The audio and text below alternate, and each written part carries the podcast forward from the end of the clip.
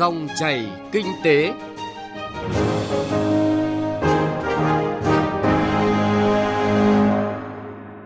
Biên tập viên Bảo Ngọc kính chào quý vị và các bạn. Quý vị và các bạn đang nghe Dòng chảy kinh tế. Chương trình hôm nay sẽ có những nội dung chính. Vai trò của chợ truyền thống trong bối cảnh dịch bệnh. Những thông tin cần biết về luồng xanh vận tải. Mục tiêu chủ yếu của sản xuất tiêu dùng bền vững, cụ thể hóa chiến lược phát triển bền vững quốc gia.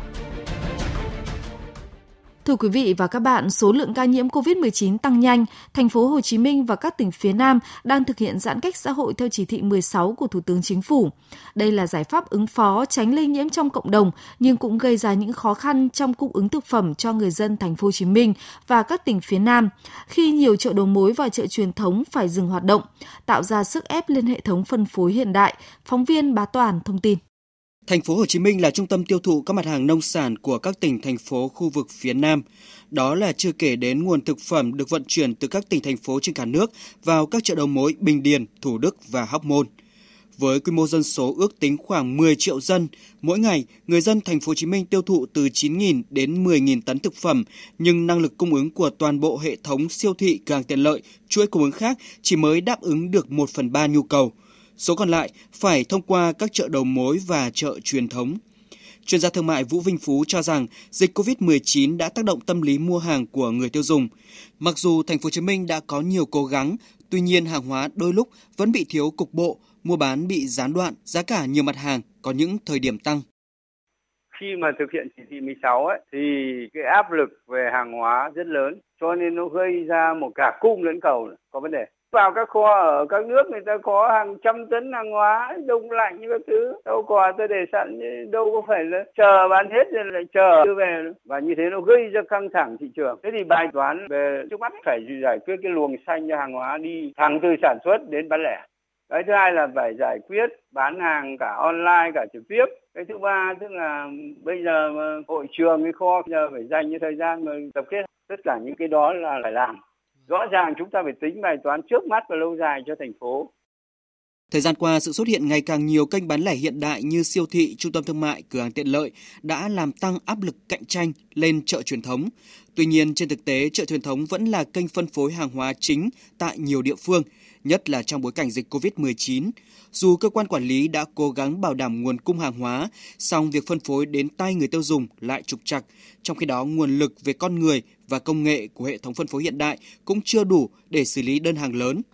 Ông Lê Quốc Phương, nguyên Phó Giám đốc Trung tâm Thương mại và Công nghiệp Bộ Công Thương nhận định, về lâu dài, cần nâng cao năng lực của hệ thống phân phối nhằm chuẩn bị sẵn tinh thần sống chung với COVID-19 hay ứng phó trong các tình huống bất thường khác.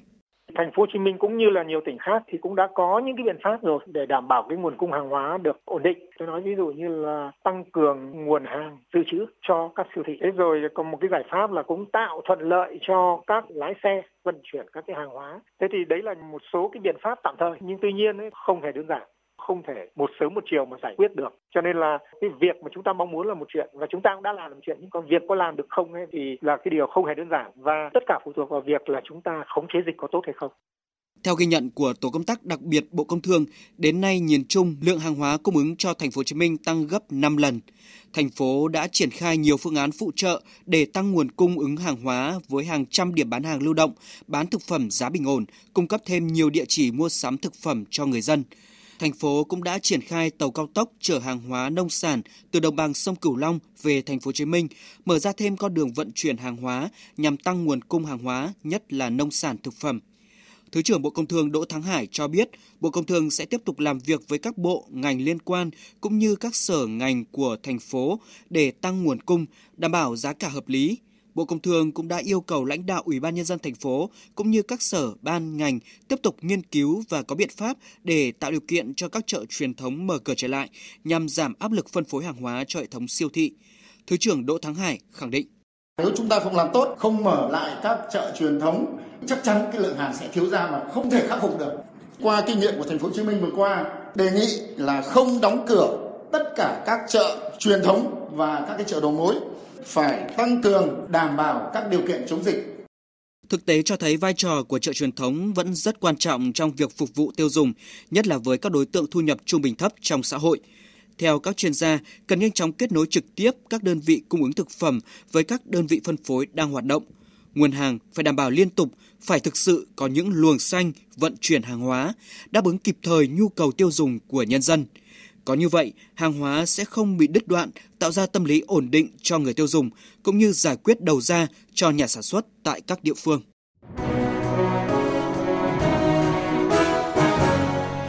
Nghe thông tin kinh tế, giá trị mới, thành công mới.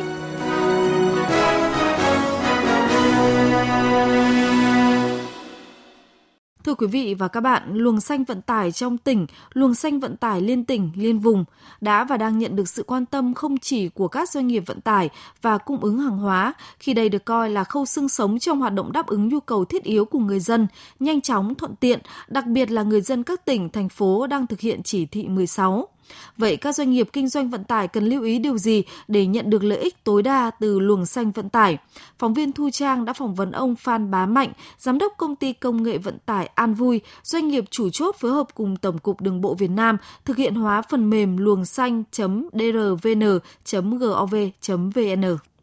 Vâng thưa ông là với à, hệ thống luồng xanh thì à, các cá nhân doanh nghiệp có thể dễ dàng khởi tạo tài khoản cũng như là đăng ký hoạt động Ờ, ông có thể hướng dẫn ngắn gọn và cụ thể hơn cho các cái doanh nghiệp, các cá nhân ờ, hoạt động vận tải trong cái giai đoạn phòng chống dịch này? luồng xanh đi vào hoạt động thì các cái tổ chức cá nhân có thể truy cập vào cái đường dẫn là luồng xanh.drvn.gov.vn đăng ký các cái thông tin như lộ trình lưu thông hàng hóa chở trên xe để lưu thông qua các địa phương mà hiện nay đang áp dụng cái chỉ thị 16 và nếu được phê duyệt thì một cái QR code sẽ được sinh ra một cái thẻ nhận diện luồng xanh sẽ được sinh ra sẽ được gửi đến địa chỉ email mà tổ chức cá nhân đó đăng ký hoặc là ngay trên cái cổng thông tin luồng xanh dvr gov.vn sẽ biết ngay là danh sách nào đang chờ duyệt, cái nào đã được duyệt và cái nào bị từ chối. Vâng, như vậy thì à, sau khởi tạo tài khoản trên ứng dụng công nghệ luồng xanh.drvn.gov.vn thì à, các sở giao thông vận tải sẽ có trách nhiệm ừ, phê duyệt các tài khoản vừa nêu đúng không ạ? Vậy thì à, cách thức phê duyệt ừ, diễn ra như thế nào ờ, đều ở trên hệ thống phần mềm này và cụ thể thì là chủ phương tiện sẽ đón nhận cái kết quả trong khoảng bao lâu ạ thưa ông? Về mặt hệ thống thì chúng tôi xây dựng trên cái cơ sở là gần như là real time, có nghĩa là sau khi các cái tổ chức cá nhân mà gửi đơn thì bên phía sở sẽ nhìn thấy ngay Thế tuy nhiên thì cái do cái khối lượng đơn đến thì tùy vào khối lượng đơn mà sở phải giải quyết cán bộ sở sẽ phải xem xét xem các cái đơn này có hợp lệ hay không và thiếu những tiêu chuẩn gì để cấp cái thẻ nhận diện luồng xanh. Vâng, à, vậy thì ông cho rằng là luồng xanh vận tải mà qua phần mềm này thì có thể giúp tiết giảm chi phí hay là thời gian như thế nào, đặc biệt nếu như mà gắn với nỗ lực phòng chống dịch mà đang được uh, gắng sức từng giờ đấy ạ?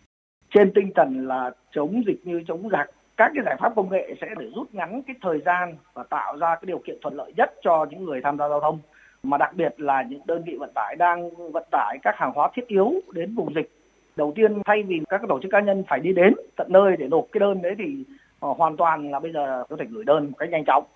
Các sở giao thông có thể phê duyệt đơn một cách nhanh chóng sau khi nhìn thấy các tổ chức cá nhân gửi đến các chủ xe in cái thẻ đấy dán trên thành xe và dán trước kính trong trường hợp là đi qua các cái chốt kiểm dịch ấy, thì khi nhìn thấy thẻ luồng xanh thì sẽ được bố trí đi ưu tiên một cách nhanh nhất để tiết kiệm được rất nhiều về cái thời gian và các hàng hóa thiết yếu đến vùng dịch. Cảm ơn ờ, ông đã có thêm một vài những thông tin về hệ thống luồng xanh mà chúng ta đang ờ, kỳ vọng khá nhiều trong cái ờ, công cuộc phòng chống dịch Covid-19.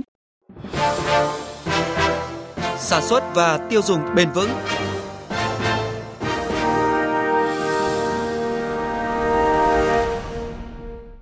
Thưa quý vị và các bạn, sản xuất và tiêu dùng bền vững là khi việc sản xuất và tiêu thụ đáp ứng được các nhu cầu cơ bản và đem lại chất lượng cuộc sống tốt hơn, đồng thời giảm thiểu việc sử dụng các nguồn tài nguyên thiên nhiên và giảm thiểu lượng chất thải và các chất ô nhiễm phát thải trong suốt vòng đời sản phẩm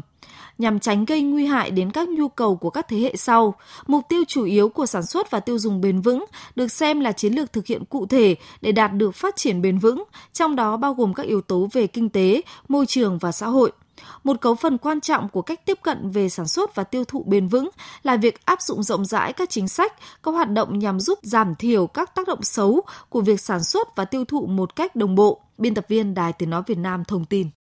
Định hướng phát triển bền vững đất nước được nêu trong văn kiện Đại hội Đảng toàn quốc lần thứ 13, xác định quyết tâm thực hiện thật tốt hệ thống các nhiệm vụ giải pháp để đưa đất nước ta bước vào một giai đoạn phát triển mới với nhiều trọng tâm, trong đó có huy động phân bổ sử dụng có hiệu quả các nguồn lực, tạo động lực để phát triển kinh tế nhanh và bền vững,